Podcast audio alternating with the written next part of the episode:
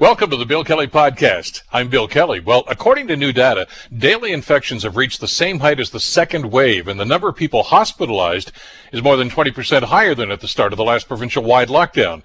What needs to happen to get us out of this downward spiral? We'll talk about that.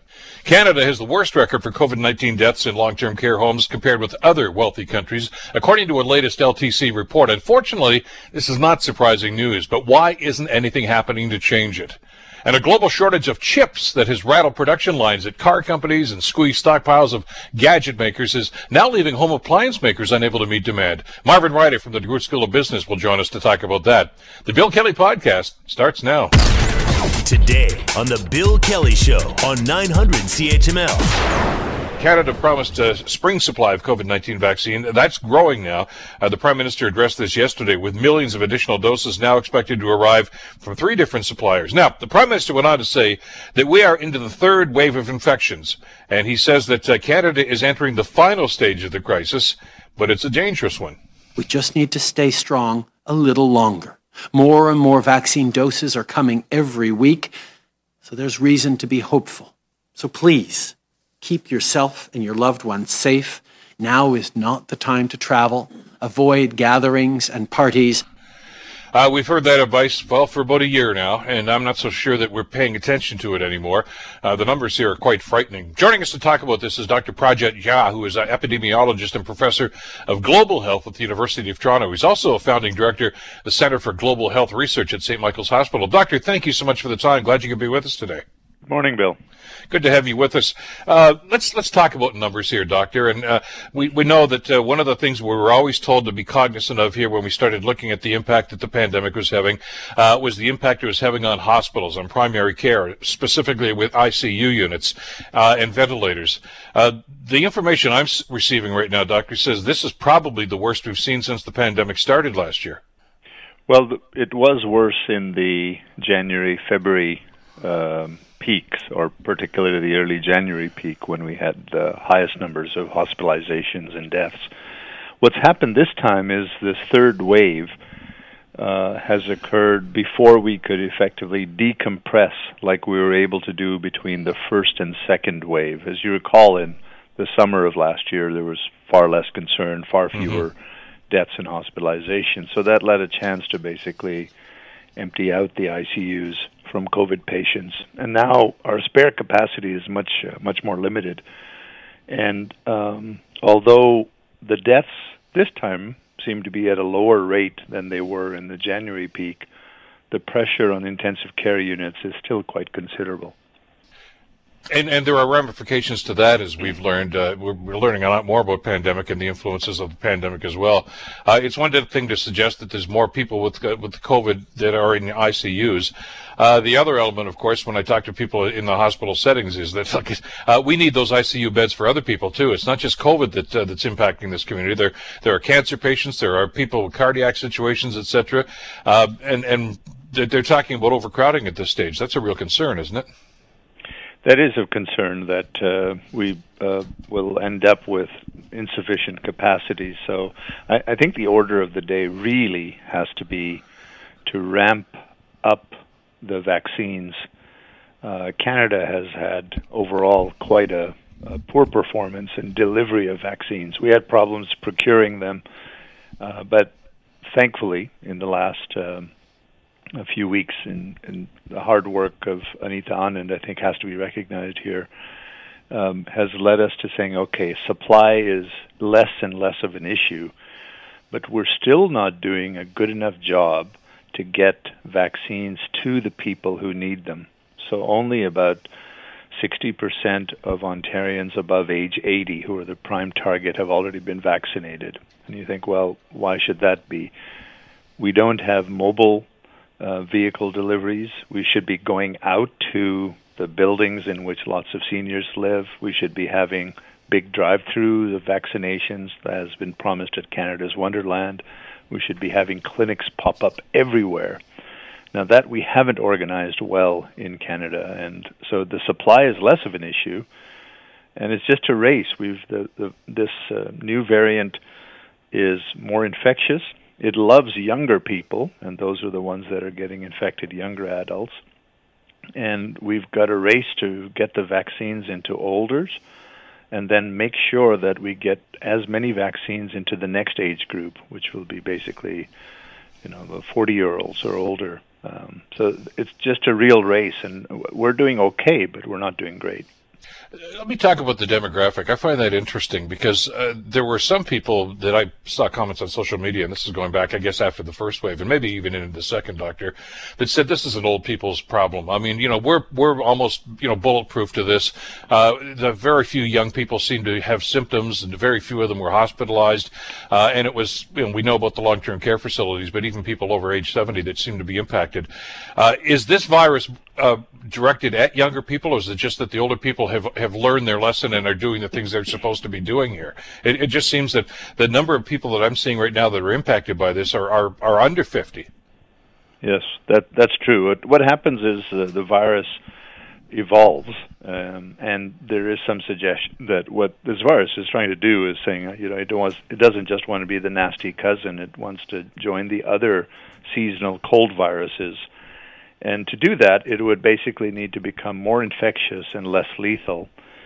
And um, in and that seems to be what's what's happening. But here's the the kicker: some of the suggestions suggest that it's not necessarily um, less lethal; it's actually more lethal. I mean, that's not very uh, completely clear. So for a younger person, you think, well, okay, maybe you take the chance and get infected, but it's really taking a big risk because you might just have a mild symptom or you might end up in the ICU. And we have no way of knowing who's going to go down those paths. Well, and we do know because we've been told, you know, people that have pre-existing conditions. Uh, there are certain other people that are are living with certain things. Uh, you know, cancer patients, uh, people with autoimmune diseases. We talked about that on the program yesterday. That effectively the the very medications they take destroys their immune system because it's fighting against them. That leaves them more vulnerable than most of us, doesn't it? It does, and I think one of the strategies now that vaccine supply has improved that will need to be adjusted is the government, as uh, most governments have said, they will have a long delay between the first and second dose, just simply because we didn't have to go, we didn't have enough to go around. Now that I think will change, so that the older population and those with uh, with these kind of diseases will get their second dose much sooner, since supply is less of a constraint. But the main goal we really have to do is to get the number of Canadians with the vaccine up the U.S. has immunized on a per capita basis about three times more than we have. The U.K. is close to 50 percent uh, of its population vaccinated. Israel is close to 100 percent. Canada is around 10 percent. But we have to do a lot better. So this means delivery of vaccines and recruiting mobile clinics, recruiting businesses. All of this is the priority now that supply is less of a concern let me ask you about the U.S. situation. You're absolutely right. I mean, they've they've done a remarkable job of ramping up their vaccination uh, program, especially the dissemination of the vaccines. Yet they are seeing the same sorts of spikes. Actually, I, I guess on a per capita basis, even more so than we're seeing here. Uh, why is that? I mean, I, you would think that you know with those vaccinations that, that those numbers wouldn't be as high as they are. Well, it depends on who gets vaccinated, and remember, the new variant is uh, more infectious. It's just it's a sticky virus that has found really effective ways to transmit, and it seems to transmit particularly in younger adults uh, uh, quite a lot better. So what's happened in the U.S. particularly, but also to some Canada, is younger adults are saying, "All right, we we've got this. We'll we'll. It's okay to go out. It's okay to."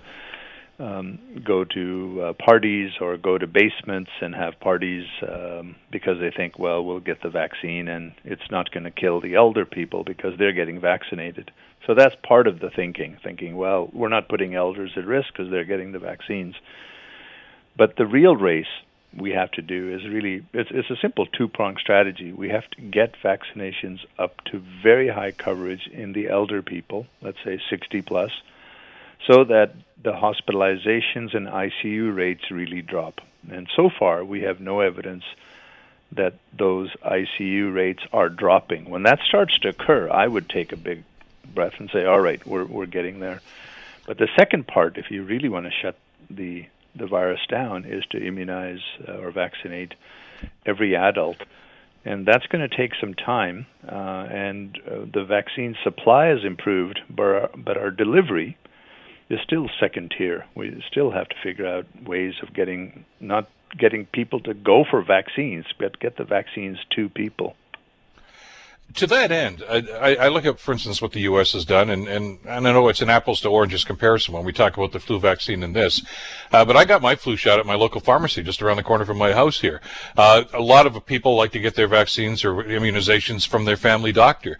Would that not have been a, a more practical way to, to get the vaccines out there as opposed to having people, you know, get an appointment, go to a, an arena like they're doing in a lot of communities right now? It's, it's problematic for a lot of people.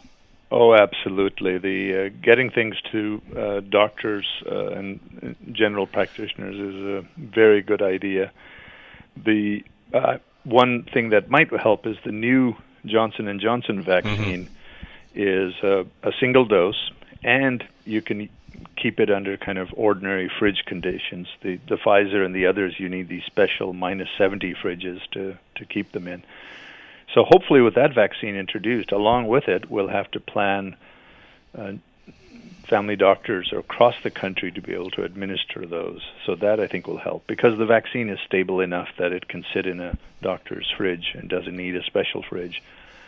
So all of those things we've got to do and plan. And what I've been disappointed in is what we don't have the communication of here's how we're going, here's where you're going to get vaccinated and there's not big enough of a push to on media and social media and others to get people to wherever vaccines are currently available. Oh, exactly. I would encourage all your listeners go on the Ontario website, go on the Shoppers website, any of the pharmacies, and it's okay to register even in two, three places. Just get a vaccine as quickly as you can if you're eligible. Exactly. Let me ask you the, the, the, I guess the million dollar question that everybody seems to be talking around. Uh, is the vaccine program enough? A, a, number of your colleagues, as you know, doctor, have been very vocal about this over the last little while, suggesting that, that, that we're putting vaccinations are important, as you've already mentioned, uh, but there's got to be more to this. We can't just rely on that and say as soon as we get the needles, we're going to be fine. Uh, in the long term, that's the solution. But they're still advocating for well, what some people are calling a circuit breaker style lockdown, uh, and and just simply saying we've got to face the fact that we're going to have to do this. We may not like it. Uh, we already know that there are going to be negative economic impacts, uh, but in isolation, you know, we with the virus stops spreading. I mean, we've seen that with lockdowns, although we don't like them. Does that have to be part of the solution here, at least in the short term?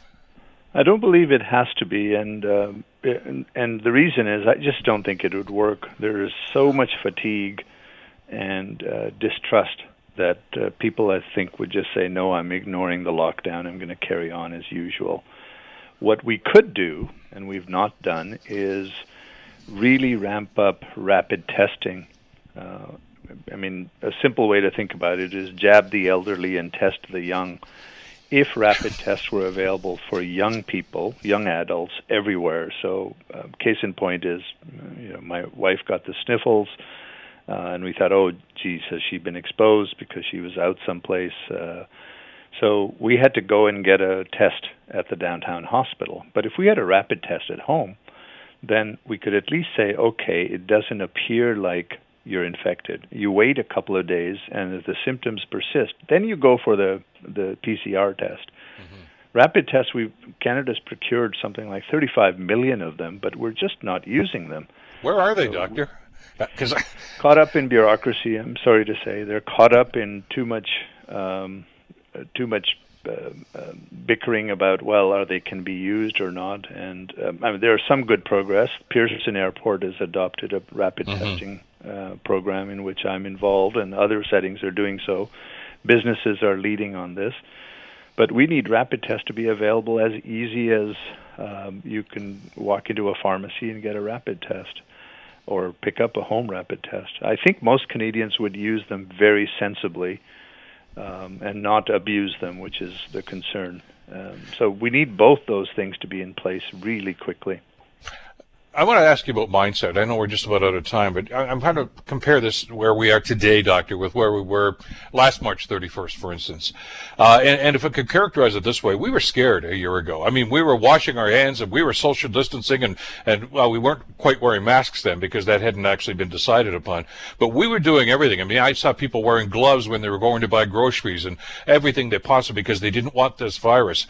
I, I kind of get the sense of the way we're we're acting now is if we've let our guard down. I mean, we're still we are wearing masks now, and there is some social distance that goes on, but I, I just feel as if we're we're not quite as as frightened. And I don't of advocate for paranoia here, but uh, you know we we need to be diligent, and as you said at the beginning of our conversation, understand the severity of what we're dealing with here.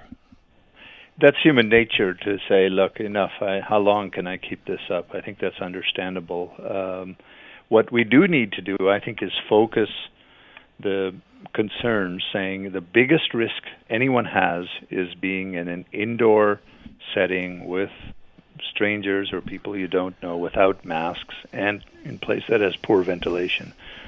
So for all the young people who think it's okay to go to a basement or go to a bar which is uh, secretly uh, secretly open, uh, th- those are just really risky situations. Um, that, that's what we want to try to communicate. Uh, I think communicating a mass fear, people are just so fed up. I don't think they'll listen. We've and we've got to do more intelligent and respectful communication, which is know your risk, run to get vaccines, and as soon as testing is going to be available, t- use testing properly. Uh, that's the only path that we've got out of this pandemic. And if if we want a good summer, we're going to have to do this all together. Um, and unfortunately, I think it's not just with relying on the governments. We need businesses and media and others to step up and communicate the things that matter um, to to keep us safe and hopefully have a good summer. I think we're all hoping that that will be the case. Absolutely. Doctor, great to have you on the program today. Thanks so much for your perspective and your advice on this. Really appreciate it. You're welcome. Thank you. Bye bye. Take care. Dr. Prabhat Jha, of course, from uh, University of Toronto and St. Michael's Hospital. You're listening to the Bill Kelly Show podcast on 900 CHML. I want to bring something else up that we've talked about uh, so many times on this program, and we are going to continue to talk about this until we finally see some positive actions uh, from governments. Uh, there is a new report out right now for the Canadian Institute for Health Information uh, that essentially says that Canada has the worst record, the worst record for COVID-19 deaths in long-term care homes compared with other wealthy countries. It, this is something that we've talked about ad nauseum here, and I know there have been inquiries, and the government promised to do this and that, yada yada yada.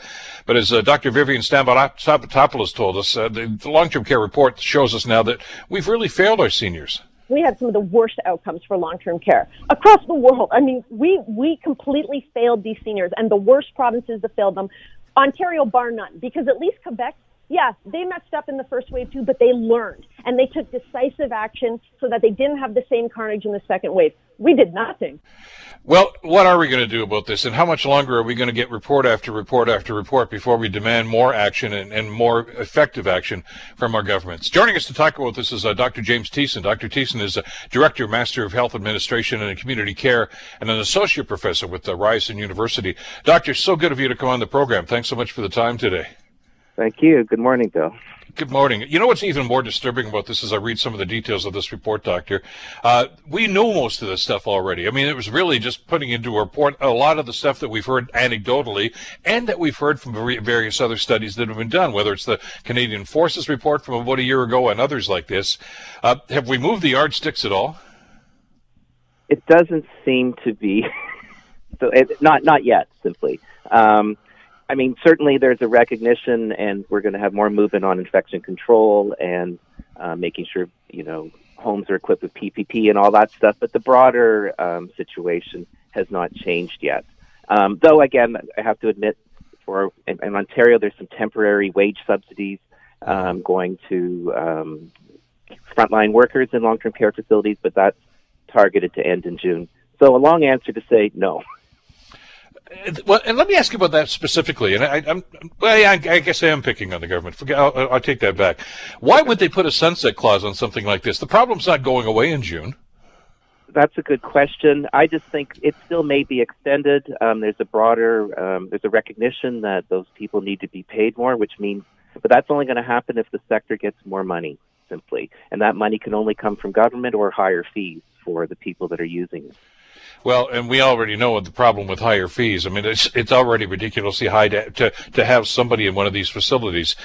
I, I, the, the elephant in the room here that the government doesn't seem to want to address, though, and and I think the report sort of hints at this as well, is uh, we have a situation here in Ontario of, of privately owned versus publicly owned facilities, and and the numbers don't lie here, doctor. I mean, it just seems as if the the the larger propensity of, of places where there are problems, you know, poor nutrition, uh, people being locked in their rooms and not cared for over a period of times, happens in the the the, the privately owned facilities.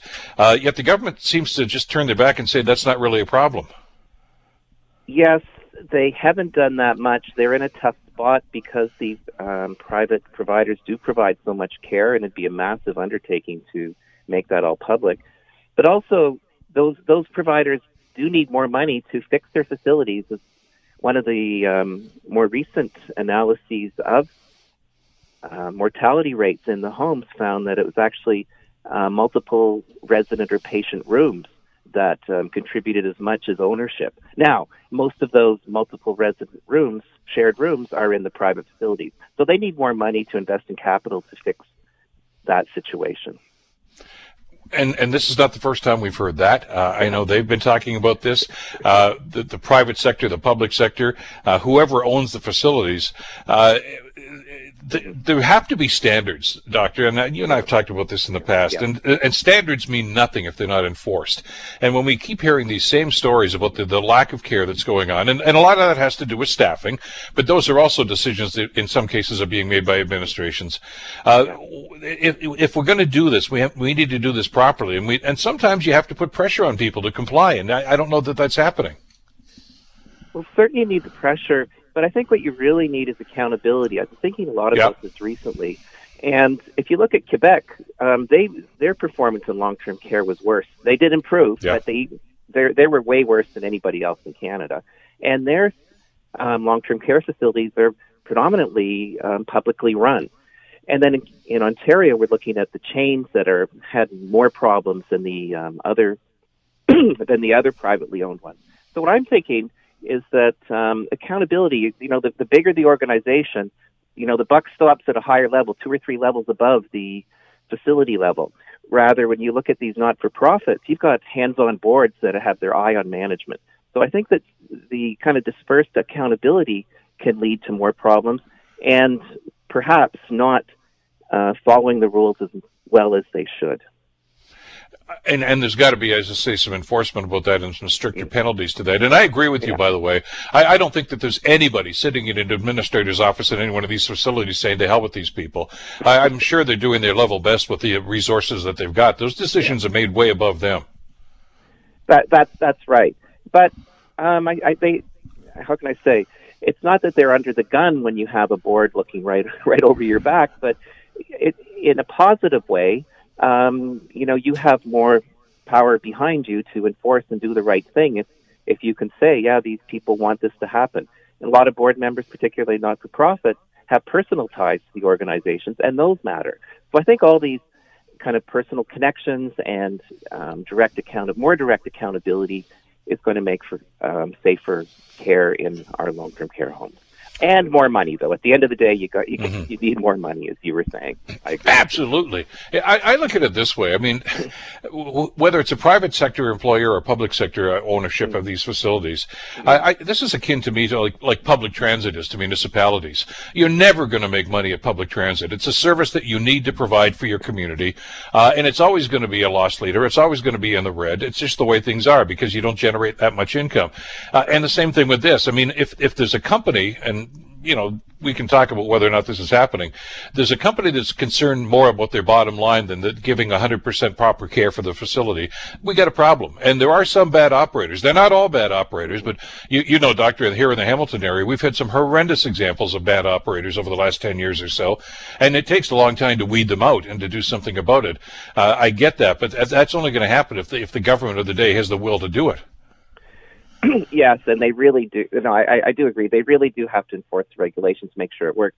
Um, there's there's not a lot of money in that business, of course, and while the presence of private operators and multiple types of providers, I think is a good thing because then at least you have some different approaches to how to do it.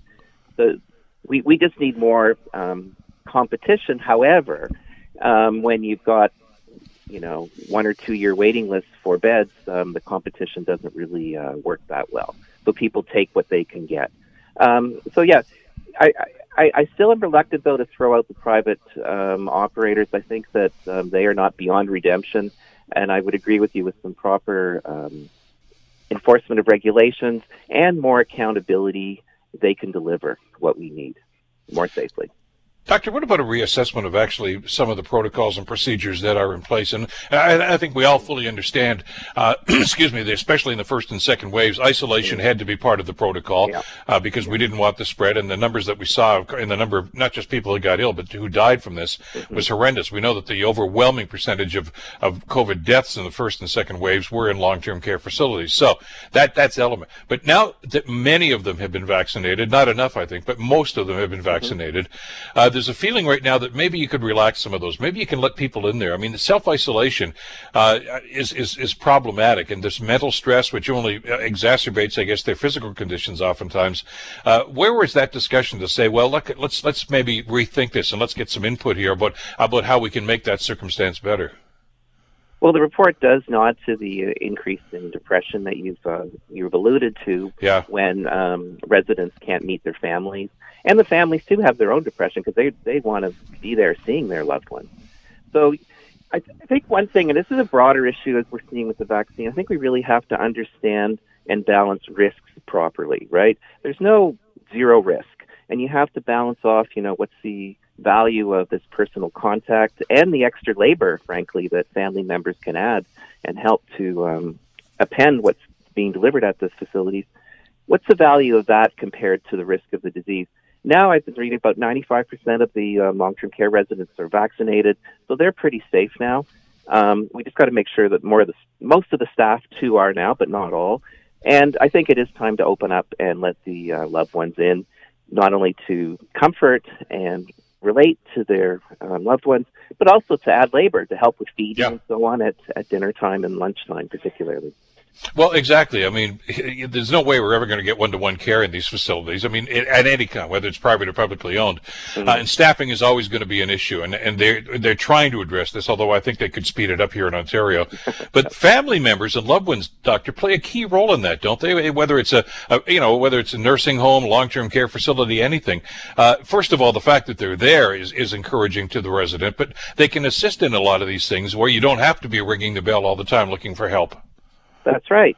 And so, so they'll be sitting in the room, or, or as I said, they'll be helping feeding, and sometimes they're helping feeding other residents that aren't able to feed themselves. It's a real team um, work approach in these places because they're so understaffed. They really don't, you know, the professions just don't stick to their own jobs, right? Everyone's pitching in, and family members will um, pitch in. It's not as regulated, so you know that it, it's not as um, the jobs aren't as defined as clearly. So yeah, so you really need family members in there, and also to keep an eye on on what's going on, and for you to think about the personal support workers when you have um, residents that might have severe dementia. You know, they're they're they're really they love them and they're doing their best to help them, but they really get a, a boost when family members tell them, you know, boy, I really appreciate what you're doing for my mom or dad. Well, absolutely, and we've seen that happen pre-pandemic, and I, I guess that's one of the ultimate goals here is to get back to that situation. Uh, we we do know that recruitment is going on. Quebec uh, did a, a like a, a an Uber job of this. I mean, they just last summer decided we're going to do this, and in the space of about eight or ten weeks, they didn't fix the problem, but they made huge strides in a very short period of time. Uh, and, I've I've talked to the minister here and talked to the premier about this, and uh, and I've been critical about the fact I think they've got this. You know, well, it, within a year and a half, this is going to be fine. Well, that's no a little help to the people that are in residence right now. How do you make this industry? More attractive to, to potential caregivers in situations like this, doctor? Because what I'm hearing from some of the people that are working in those facilities now is that that's great. You know, we're, we're training people. Uh, Mohawk College here in Hamilton is one of the, the training centers for the, the new program, and it's free tuition, and that's a great idea. But as soon as they're coming in the front door, there are people going out the back saying, I can't do this anymore. That's right. It's very tough work. Um, it's important work and it's valued work, and I think that the, um, you know, I guess what they call psychic income, right? Like the mm-hmm. um, feeling good about the work you're doing is an important element of keeping people in the profession, as well as paying more. I mean, what do you do in any other business when you don't have enough people? You raise the pay. Sure. Um, it's, it's just straight economics, and the facilities are only able to do that if they get more funding, um, and they need a better stream of income.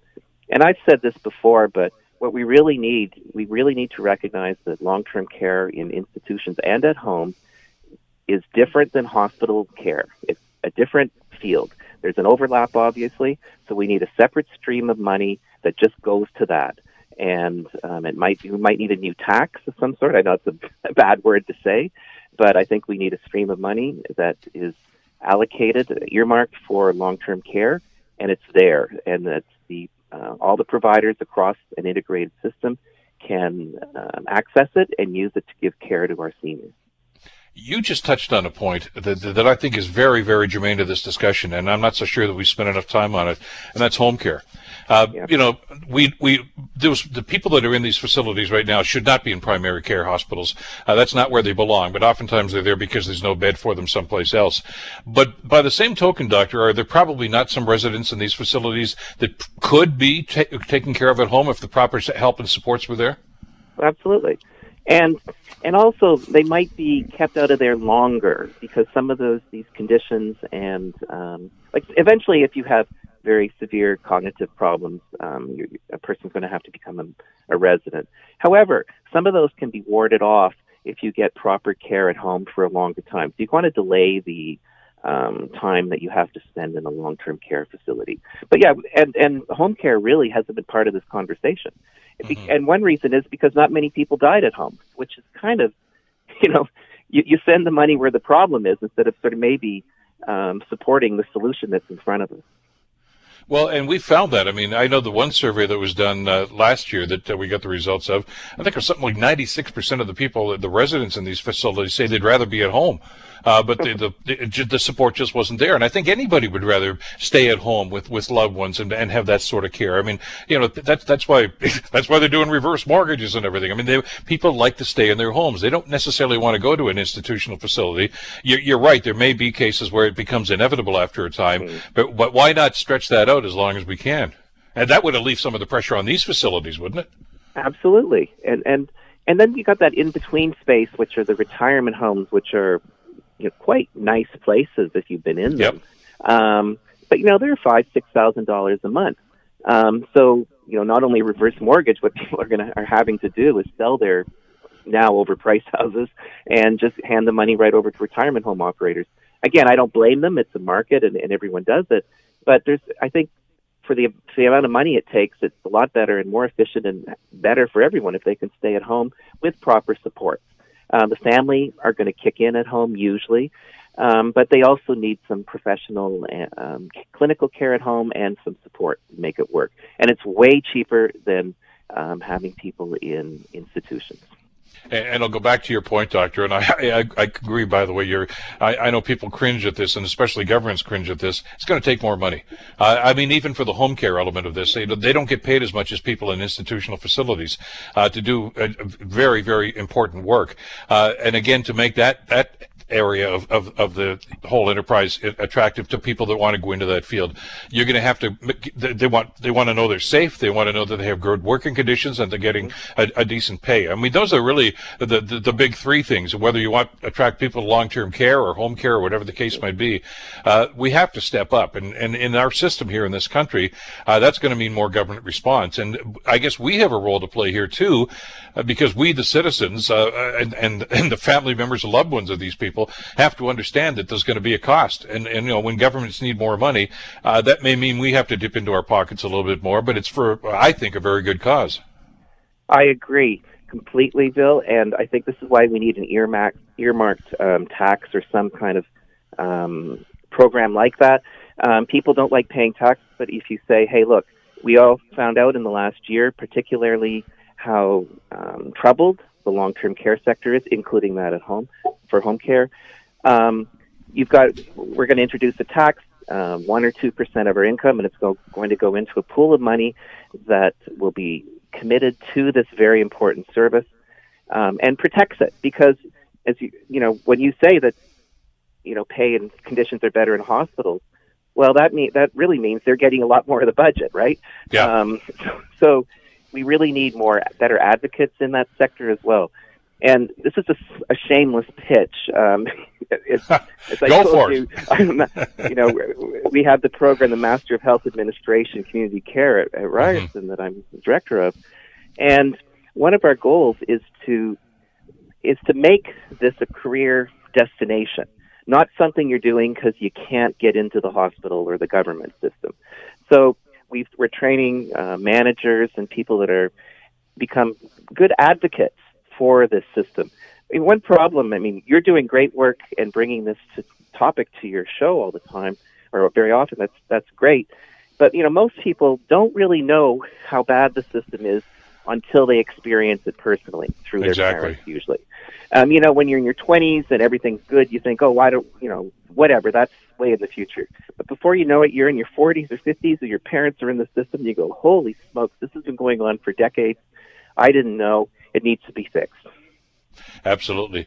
Uh, Doctor, uh, the the discussion has to continue. We are so fortunate that you're one of the strong advocates, uh, uh, not just personally, but of course with the great program that you've got at Ryerson. Uh, keep doing what you're doing, and uh, we'll keep fighting the good fight at this end, too. Thanks so much for this today. Well, thank you, and uh, and a shout out to my students. I'll say Absolutely. Doing, they're in the trenches.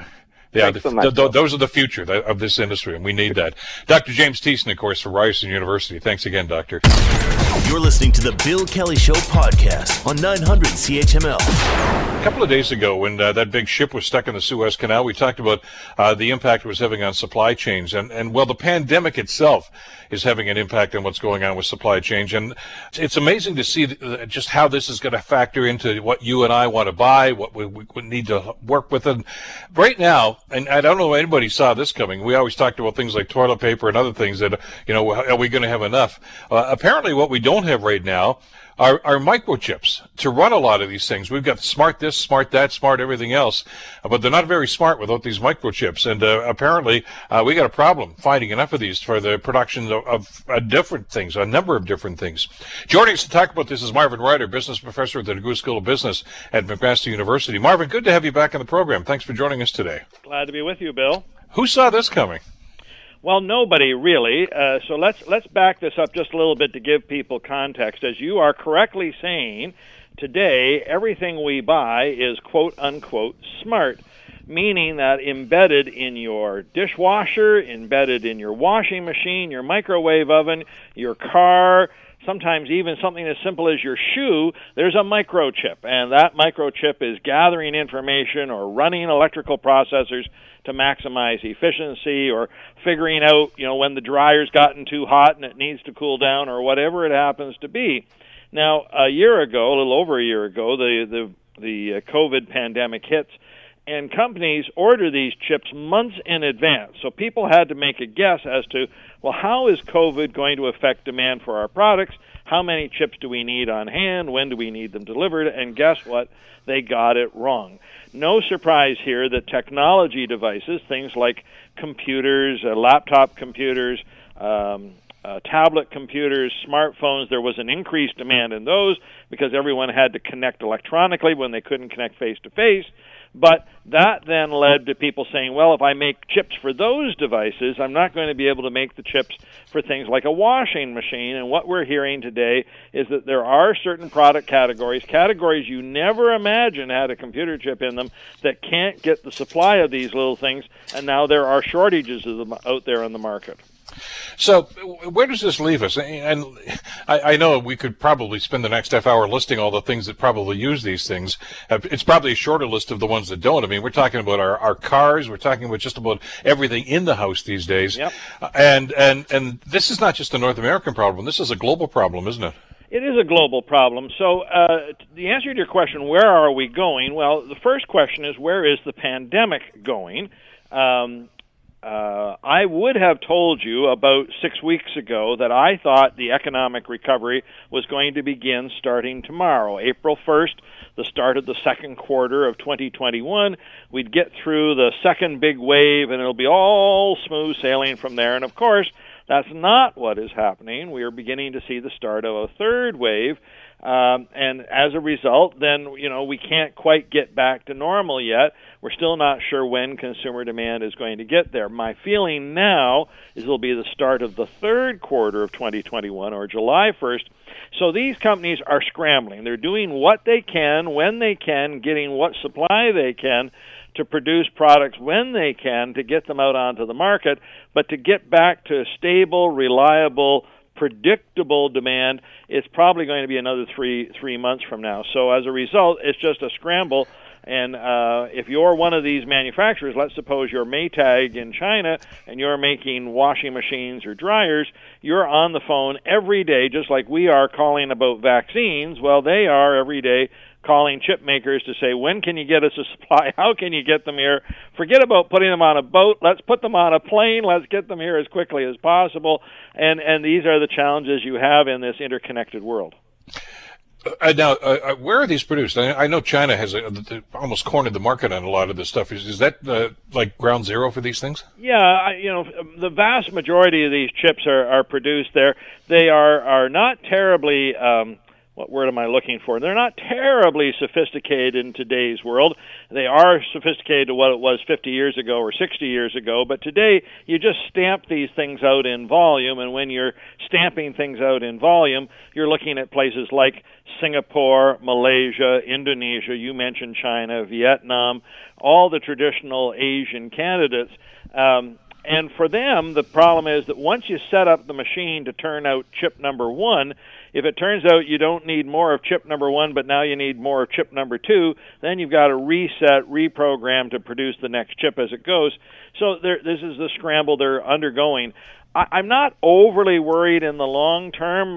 We'll get this sorted out, but it was caused by the pandemic making people buy a lot of things that they didn't see coming and not buying some things that they didn't see coming. So we just have an imbalance in supply and demand. Okay, but with the current situation, and, and let's develop a scenario.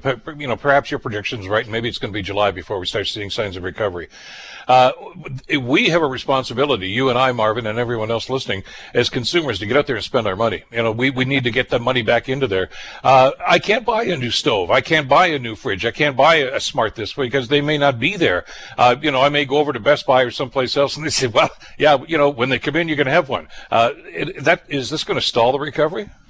I, I'm going to say no because here's what I what I'm hoping most people will do is if they don't have one right there in stock that you can take home that day, order one. And and chances are you'll get it in 2 weeks, 3 weeks, 4 weeks. It's not like your it's not like the old Russian system where you order the car now and it should be delivered the day before you die. You know, there's there's enough supply of it out there that yes, there's a bit of a delay, but I would tell anyone, you know, don't don't let that stop you from buying just consider ordering it and letting it arrive. Bill, it's been a long time since I bought a lot of new furniture, but roughly 25 years ago I moved into a new home and I had to furnish a couple of rooms. And so I went to a furniture store and I picked out some furniture and I said, "Great, now how do I get this home?" And they said, "No, you don't understand. You have to order it. It takes 3 weeks to arrive." Oh, okay, I, I didn't know that. And so I think it's the same kind of thing here. Don't be put off by the fact that there's not one in stock. Obviously, if your refrigerator died today, you've got to do something. But, you know, in the fullness of time, give it two or three weeks, buy from your local dealer, you'll be just fine. Yeah, because this is I mean, we're used to this. I mean, it's not like we can say, "Oh, you know, I, I, I can, I can go to Plan B here." We, we live in a smart world right now, and I mean, we rely on these things on a daily basis, don't we? Well, we do. You know, uh, Bill, before I spoke to you today, earlier today, I had a couple of stitches taken out. I was at a medical clinic having some stitches taken out, and twice while I'm waiting to go in and when I'm being uh, dealt with, power goes out. And to see the scramble in the clinic because you know everything's got a computer. We we got to check in this way. We got to do this. We got to register this. Then we got to charge OHIP. It's all done on computers. Oh my gosh, what do we do with the power out? I'm simple enough to say, why didn't we just get a flashlight or a candle? But it wasn't the provision of the service, it was tracking all of this stuff. And it just is, again, a reminder whenever we have these little blips that how reliant we've come to technology and why probably going forward we're going to have to double check, triple check, quadruple check some of these networks to make sure that they don't go down. And I'm sure manufacturers have are going to review their inventory practices given what's happened with COVID, given the likelihood that there will be another pandemic one day, probably sooner rather than later, that you know we'd better better take another look at the way we're doing this. All right, let's take a lead from what we just heard earlier this morning uh, about the, the vaccine situation. You know, it's uh, Sanofi in, in Toronto. Yep. Why don't we start manufacturing these things in North America? Well, great, great answer to your question. Why, why don't we? And and so the the question it becomes one again of uh, finding entrepreneurs who are willing to put up the capital and take the risk. Um, I have felt for some time that you know we often people people will complain about the low wages in parts of Asia. Well, we can't compete because of the low wages, but when you have a highly mechanized or automated process, the amount of wage that goes in is very very small. Not that long ago, I had an opportunity to tour the car factory up in uh, Cambridge, um, and I was quite amazed at how much was being done by robots. And when I asked the people about the automation, they said is what where we need humans, we've still got humans, and humans we need for various kinds of judgment. But for simple, repetitive tasks, or also high risk, dangerous tasks, we've put in the automation. And and I think today when you're looking at whether it's the production of vaccines or production of computer chips, we can do it here and I think we can do it here relatively economically, but we need some company or some entrepreneur who's prepared to take that chance. And this is, again, I think, a little bit of a role for government, not necessarily to shovel cash out the door and encourage people that way, but simply to let them know what we have available here we, we've often joked, Bill, that both London, Ontario, and Hamilton, Ontario, are some of the best kept secrets in Ontario. People don't quite realize what we have in these in these uh, cities available to a potential entrepreneur. So this is the role for economic development to let people know to to put these ideas out there, and we can be rewarded with some of these factories opening here. Well, because it's not as if we don't have the technology. We certainly, I, I, think we have the trained workforce, or at least the potential for a trained workforce to do this. And, and, and this is not as if, okay, we're waiting for these things to come from Germany or, or from the UK. Uh, this is China, and China plays politics with an awful lot of the Chinese government Absolutely. plays politics. Uh, and they, they have a propensity sometimes to hold countries hostage if they don't like things going, and not just figuratively, but literally too. Like, hey, you know what? We're not going to ship these things to you guys anymore because we don't like what you're doing, uh, with our steel products or whatever the case might be. It, it would behoove us to at least consider uh, self-reliance because these things aren't going to go away. The, you know, the the desire and, and I think the necessity for these chips is only going to grow. Yeah, you're no, you're absolutely right on that. And here, here's the funny thing, Bill. You know, again to tie it to your earlier story, there is a little different around vaccine production. You, you, vaccines have a very limited shelf life. In mm-hmm. other words, if I produce a, a vaccine for COVID 19, but I don't use it within two to three weeks, it goes to waste. And one of the concerns if you create a factory here is well, what's going to happen when we aren't in a pandemic? Will there be enough demand for the vaccines it produces to allow it to work economically? But I don't have that concern at all with a computer chip. A computer chip doesn't expire. It can become outdated, but that normally takes years to happen, not a week or two or two months or three months. So you can produce these things, put them in inventory, and draw on them a month later without any problems whatsoever.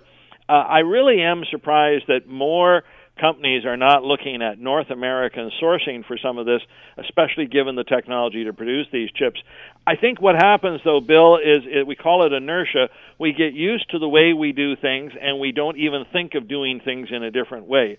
You know, you wake up every morning and you have a cup of coffee until one day you can't have a cup of coffee, and suddenly you rediscover tea, and you say, "Oh, wait a minute, I could do tea instead." And I think that's one of the things the pandemic is doing is make, waking up companies, causing them to re-examine all of their supply chains, and asking the question, just as you just did, why aren't we doing that locally? Can't we find somebody else? But just because I've always done it that way doesn't mean it's the right way. Yeah, I, I, I don't want to get to the point where I'm actually going to have to unplug the kettle myself. I mean, you know, I, I, I want that chip working for me in, in the in the morning when I'm doing that sort of thing and making my coffee.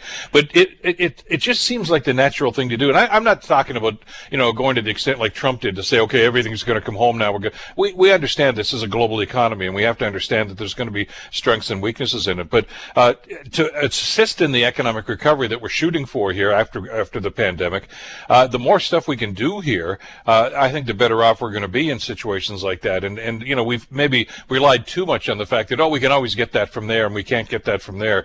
And this pandemic, I guess, has really shown us that there are weaknesses in that system. Yeah, absolutely. Or, or maybe just say it a little differently that we ba- built a system based on a certain series of assumptions what COVID's done is tested those assumptions, and we have found some of those assumptions lacking. And what I would hope is, obviously not today or tomorrow or next month, but over the next couple of years, companies would say, you know, we need to have, we'll call them parallel pathways. I need to have two chip producers in case something happens in one, something happens in another. Bill, we saw this in part even in the last couple of years. Remember when our train network shut down yeah. due to a strike and due to the protests? That causes a problem. The Suez being blocked for a week, that's caused people to re-examine supply chains. It, it, it's good that these things. I actually think it's good that these things happen every now and again because it forces us to re-examine our assumptions and maybe change the way we do business in the short term, this is going to cause, I would think, uh, job shortages. I mean, that's why I said some of these companies are going to have to shut down until they get their product. Yeah, or or what they'll do is they'll shift people to build other things that that you can build because you do have the raw materials, and then you've got to shift the people back when they arrive. So yeah, it's a hassle, and and uh, I think some companies are going to report slightly higher expenses from all of this. But in a way, Bill, also it's a situation they created for themselves when you become so reliant on the next step in the supply chain, and then when there's a failure you've never anticipated, you know, whose fault really is that? A big thing in business today, we call it risk assessment, where we examine all aspects of the business and say, where, where are the mission critical things? Where are we making assumptions that may come back to haunt us? And then let's start changing some of that or mitigating some of that risk as we go. There's going to be a lot of that introspection happening over the next year or two. You've talked about how we're going to be spending as consumers on the other side of this. Uh, given the fact that we're, we're, going crazy with real estate these days because it's something that's there and it's tangible and we can see it and feel it, uh, do you get the sense, Marvin, that when, when we start to feel more confident about things and we can take the masks off, that we are going to start buying big ticket items in, in a big way, cars and uh, big appliances, things of this nature, uh, you know, stuff that's going to cost a fair bit of money because a lot of people have money to spare now because they're not going to work. Yeah, and not driving let's come at that in two ways, Bill. Uh, last year, last year in Canada, 2020, our economy shrank by about five percent. People reacted to the pandemic by just stopping their buying. Now, our belief is whenever we can give them quote the all clear, that they'll come back and and basically bounce back by that five percent. Unu- normally it's unusual to see the Canadian economy grow 5% in a year, but given that it shrank last year by 5%, we just bounced back. Uh, so we think that is going to happen. And the other reason why we think this is going to happen, you mentioned people being able to save some money and bring down their debt loads, but also remember the Bank of Canada has said that they aren't planning to increase interest rates in this calendar year, 2021, and maybe not even in 2022. So that's a perfect storm, a perfect combination of people, some who have cash on their hands, or also people who can get access to cash at a very cheap rate we do expect consumers to spend. Again, the only concern here is spend that money responsibly. As you pointed out, buy a car, buy a washing machine. That's the basic infrastructure that we need in life. I'd be a little more concerned if people said, okay, now that I've got a spare thousand dollars, let's go to the casino and throw that all away. Ooh, or go borrow money to go to a casino. Oh my gosh, that's terrible thinking on your part. So uh, I'm hoping that most consumers will react responsibly and say, yeah, let, let me refresh my infrastructure in life, just like governments refresh their infrastructure. Uh, and I think that spending will be amazing whenever we can get to that all clear. It's just taking longer to get there.